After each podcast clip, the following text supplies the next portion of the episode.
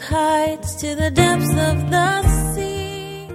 The fact that she was thrust out during the day, do you understand? If, if, she, if he would have just kept her in the house, nobody probably would have seen this. But do you understand the great disservice that Amnon did to Tamar? By throwing her out in broad daylight, it exposed her to everyone on the street. And not only did it do that, but it insinuated that she was the problem. That maybe Amnon thrust her out because maybe she was trying to play the harlot upon him. Indescribable, uncontainable. You place the stars in the sky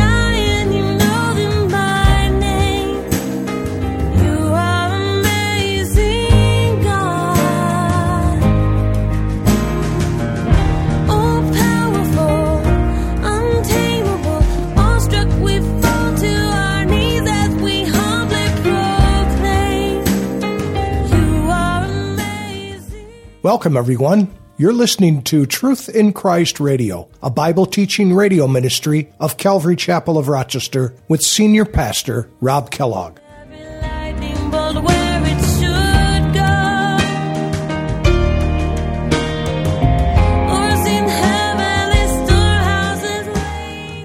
Amnon had no real love for Tamar, only lust, and so he immediately felt guilty over his sin. Tamar was simply a reminder of his foolish sin. He wanted every reminder of his sin to be put far away. What Amnon did to Tamar was wrong, and even more, Amnon threw her out in the street during the day to expose her to others.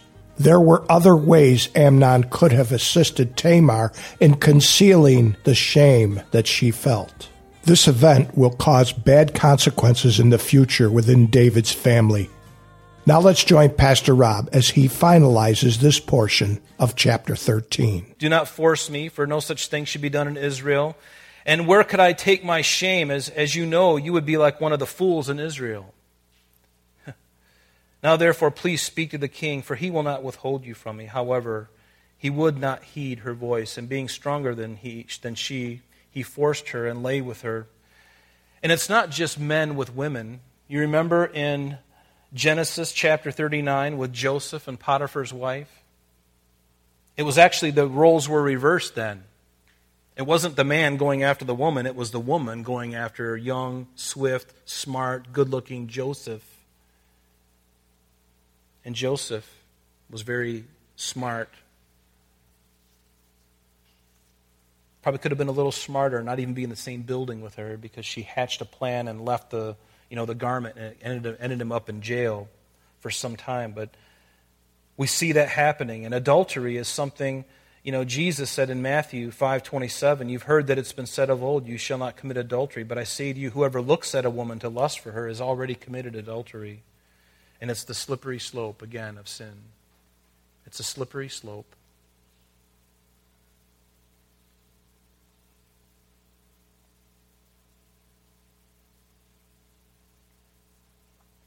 Verse 12, but she answered him, No, my brother, do not force me, for no such thing should be done in Israel. We see another thing in Genesis 34. It's another rape. And again, a, a topic that's not exciting to talk about.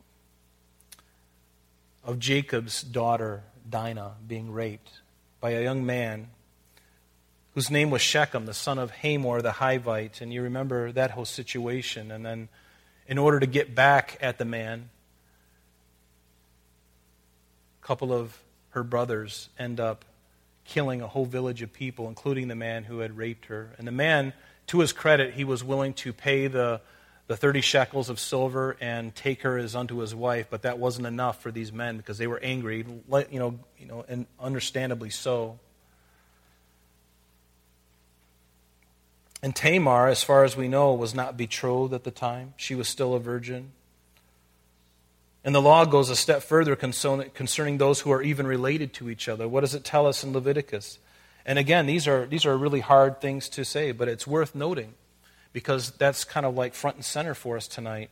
Leviticus 18, verse 9 says, The nakedness of your sister, the daughter of your father, or the daughter of your mother, whether born at home or elsewhere, their nakedness shall you not uncover and the nakedness of your father's uh, wife's daughter, begotten by your father, she is your sister. You shall not uncover her nakedness. In Le- Leviticus 20, if a man's, verse 17, if a man takes his sister, his father's daughter, or his mother's daughter, and sees her nakedness, and she sees his nakedness, it is a wicked thing, and they shall be cut off in the sight of their people. Literally, be killed. Capital punishment. Cursed is the man, Deuteronomy says to us, who lies with his sister. All things can be forgiven, and there are probably even people in this room or even online who have had encounters with siblings in your past. And it's a horrible stain on your heart. But know this that God can forgive. And you can forgive that person if they, if they did something to you, or hopefully, um, you know, they can um, ask for your forgiveness. Hopefully, there can be restoration and healing. That's possible in the Lord, right? But according to the law, Amnon deserved, deserved death. And because he saw his father do a similar thing, and from his perspective, from his perspective, David got away with it, although he really didn't get away with it. There was a death as a result of that union. Perhaps Amnon felt that he wouldn't suffer the consequence. Number one, because he was David's firstborn. David would probably do anything to keep him from being put to death. And because of his father's own guilt, he wouldn't exact punishment probably upon him. He would seek to make restitution, do something, but keep his son alive. And notice verse 13 back in our text what she says. She says, And, and I, where, where could I take my shame? And as far as you, you would be like one of the fools in Israel. Now therefore, please speak to the king, for he will not withhold you, hold me, excuse me, from you. And think about this. Tamar thought that according to the law, that Amnon, because she wasn't betrothed, that Amnon could just make her his wife. Even though this thing had occurred, just do the right thing and, and take her as your wife. But that's not what he did. And that's why she said later that sending her away was worse than the rape itself. And as the heir apparent to the throne at this time, this would also be her salvation in a sense. Because she'd been humbled, Having Amnon as her husband would certainly secure her financially and be provided for. I'm certainly she could fall in love with the man perhaps later on after she forgave him. However, verse 14, he would not heed her voice, and being stronger than she, she he forced her and lay with her. And then Amnon hated her exceedingly, so that the hatred in which he hated her was greater than the love with which he had loved her. And he said to her, Arise and be gone. Love is a funny thing, and I've, I've heard it said that love and hate are kind of like the opposite of the sides of the coin. But I think real love, I think real love, real agape love is not, that's not the case. Because when we think of instances where somebody says they love somebody and then the, they get hurt, and, and naturally it hurts to get hurt, especially it's, it's the one emotion that when you bring somebody into your heart and they break your heart, the emotion of anger can be so great it's true. But for someone to really love that person, even if you're the one who's getting spurned, if you really love them, you're not going to seek to hurt them. And that's a tall order. But I, and I think it's very rare for someone to do that.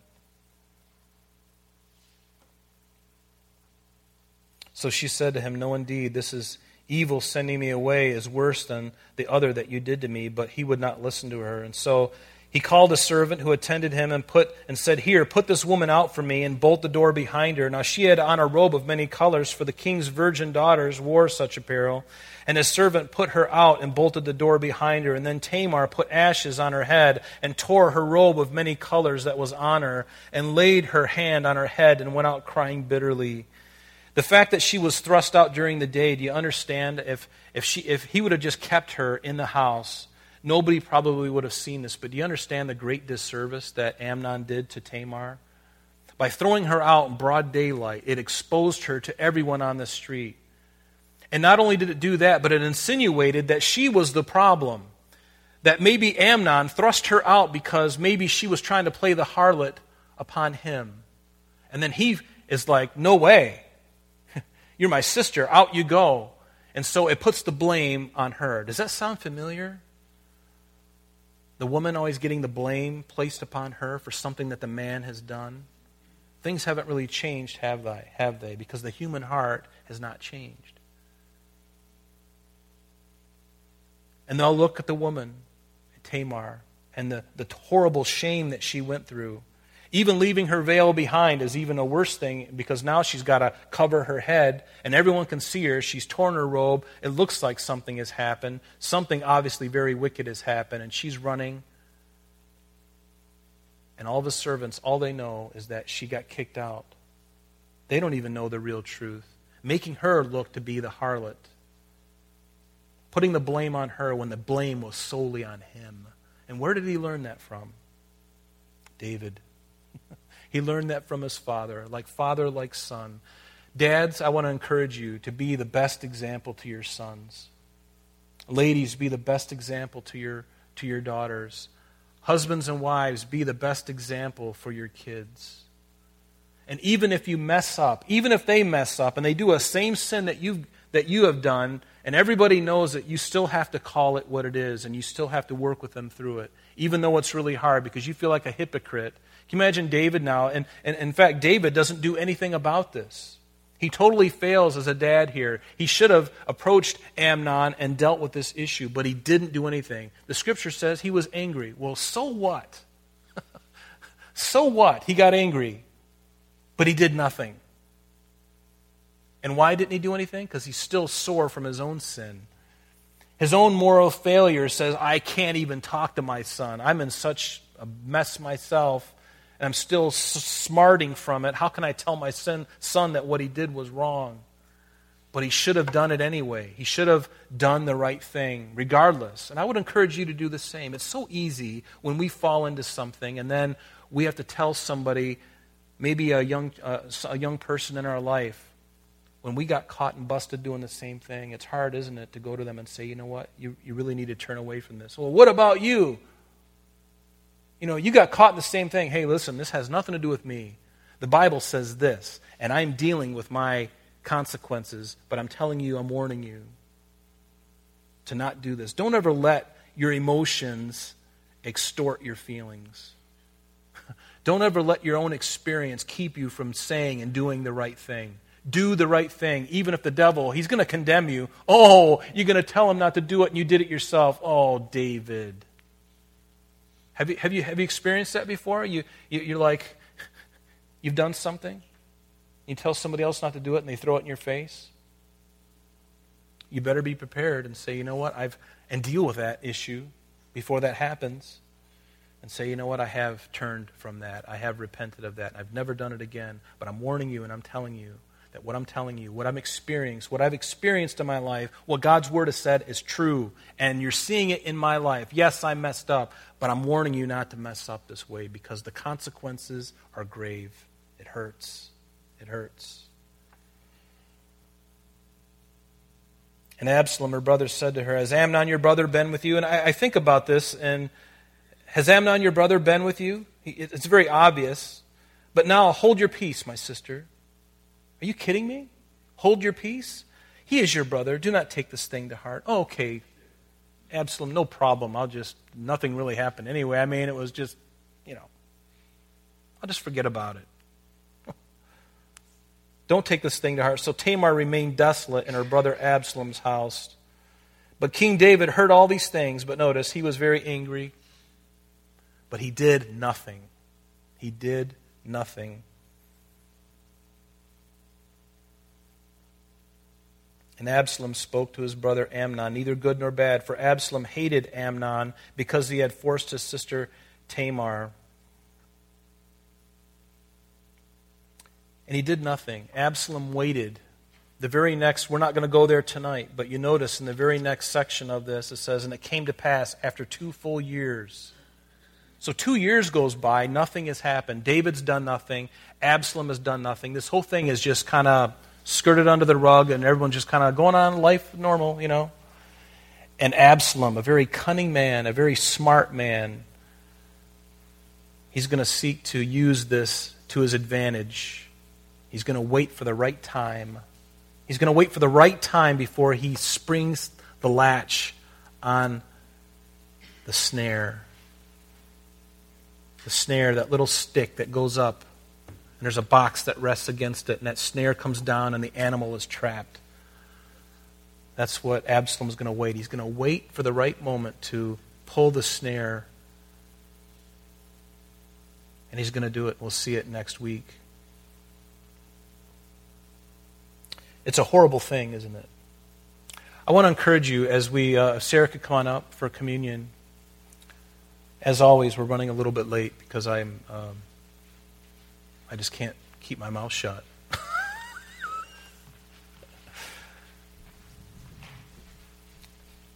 let's take a moment tonight before we take communion and because I believe this is very common, that the, the stuff we read tonight, I'm sure affected at least one of you here tonight, maybe even more. And certainly as this goes out over the radio or on the internet, it's going to hit a number of people.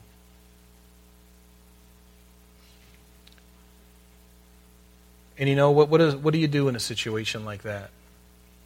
When something like that has been done to you?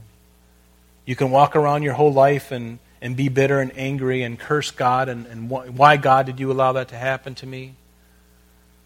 And you may be the one who did it to somebody else, and you feel horrible, and you'd love to meet that woman again and apologize to her and say, you know what, what I did back in high school, what I did back in college in that dorm room, in that frat party, whatever it was, I just want to tell you I am so sorry. Can you imagine how many people would be healed or shot? you try to show up with somebody and, hey, I want to tell you I'm sorry. Well, you better back up because I'm going to, you know. but let's forgive. Don't walk around with that unforgiveness in your heart. Take that before the Lord tonight if that's affected you at all. Or pray for others that you know who that has affected because it's a difficult thing to go through. I know people that's happened to. And the scar is so deep. The trust has been so broken. Hearts are so harmed. And they're still walking around like the wounded. And much of it has never been forgiven. It's just under the surface. So, as Sarah leads us in a song of worship, come on up and take the bread and the cup and bring it back to your, your chair, and we'll take it together, okay? But just, if, there, if, if this makes any sense to any one of you or a couple of you, just take it before the Lord, would you please? And just ask the Lord to give you that heart of forgiveness for someone who's wronged you. And if you've wronged somebody else, if it's the Lord's will and you have it within you and can talk to that person and, and ask for forgiveness. What a great thing. What a great conquering thing the gospel can do. Amen?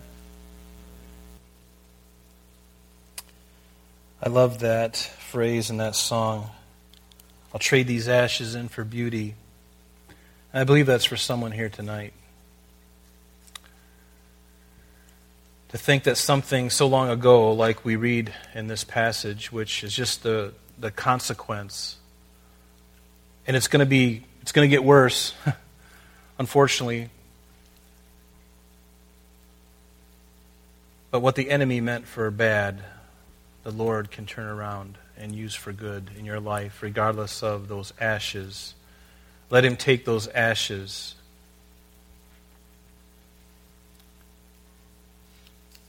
and turn them into beauty. In Christ only this is possible. I want to encourage you to be forgiving and to forgive. Because after all, that's what this, in addition to communing with the Lord, when we think about what He has done for us, He has forgiven us a great price. He has taken upon himself the great price that I deserve, that you deserve, and the forgiveness that he forgave, and the amount that he forgave. It, it, not only was, did he forgive it, but do you understand that he, he gave us something that we could never earn or deserve? He forgave us, but then gave us heaven. He gave us himself. And do you know that you'll never see hell? Do you know that you'll never the worst that's going to be on this planet is the only difficulty you're going to experience in your whole life. Only what happens here on this earth will be the worst for you and me. But He's forgiven us much. And for those who forgive much, love much. And so let's take this bread and this cup. We know that the bread, Jesus says, Take this in remembrance of me, for my body was broken for you. As he endured the, the lashes of the, of the cat of nine tails, as he suffered the, the thorns, the crown of thorns on his body, as he experienced the piercings in his hands and his feet, and the spear in his side, and the punching that he endured, the spitting that he. He says, I this is my body broken for you. Let's partake. And that same night before he went to the cross, he passed around a chalice, a single cup. Yes, a single cup with wine in it. And he passed it around, and they each took a sip, and he passed it around. He said, This is the blood of the new covenant which is shed for you. And it hadn't even happened yet. Jesus knew hours from then it would be done. He was in complete control, and He did this for us. And so, if He has forgiven us so great as He has, let us be about forgiving and seeking forgiveness for the things that we've done. we take it in remembrance of him until we celebrate his death until he comes. Let's partake.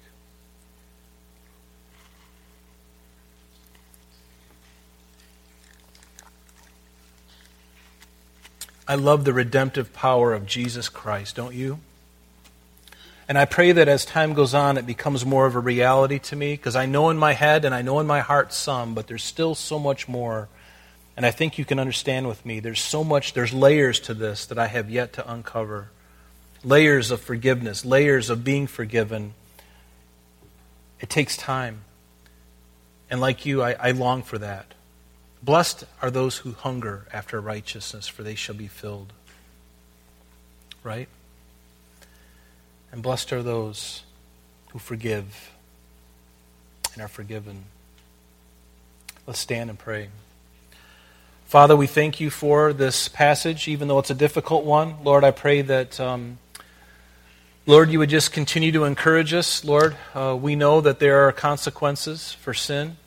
And Lord, David is certainly showing us these things. And Lord, and many of us today, tonight, are, are going through still consequences from issues in our life. And Lord, we ask that, Lord, you wouldn't allow our faith to be to be discouraged while we still go through these things. Lord, help us to be like David, to, to know that we've been forgiven and to continue moving forward and, and continuing to trust in you, Lord, regardless of, the, of those things. And so, Lord, take us by the hand through this process and bring healing where healing is needed, and bring forgiveness where forgiveness is needed. We ask it in Jesus' name. Amen. Amen. Amen. God bless you all. I'm sorry, that concludes our program for today. But please join us next time as Pastor Rob continues our study in the book of 2 Samuel. Calvary Chapel of Rochester is located at 2503 Browncroft Boulevard, Rochester, New York, 14625. You can reach us at our church office between 9 a.m. and 4 p.m., Monday through Friday, at area code 585 586 3140. If you would like to have an audio CD of today's message mailed to you in its unedited form, simply mention today's date when contacting our church office. You can also contact us via the web by logging on to www.calvaryrochester.com. There you will be able to access a number of useful things, such as information concerning our beliefs, our ministries, contact information, our location, service times, and much more. You can also download or listen to the radio and sanctuary messages free of charge from the teachings link at the top of the page. To listen to Calvary Chapel of Rochester sanctuary messages or Truth in Christ radio on your mobile device, just subscribe to both through Google Podcast or Apple Podcast. You're also invited to join us on Sunday and Thursdays through live streaming of our services and Bible studies. Just click on the online services on the website. We're so glad that you could join us today. And if there is any way that we can bless you with your walk with Jesus Christ, please don't hesitate to call our church office. Remember, Jesus said, I am the way, the truth, and the life. And for this cause I have come into the world, that I should bear witness unto the truth. Everyone who is of the truth hears my voice. May God bless you in abundance today as you walk with Him. And until next time, this has been Truth in Christ.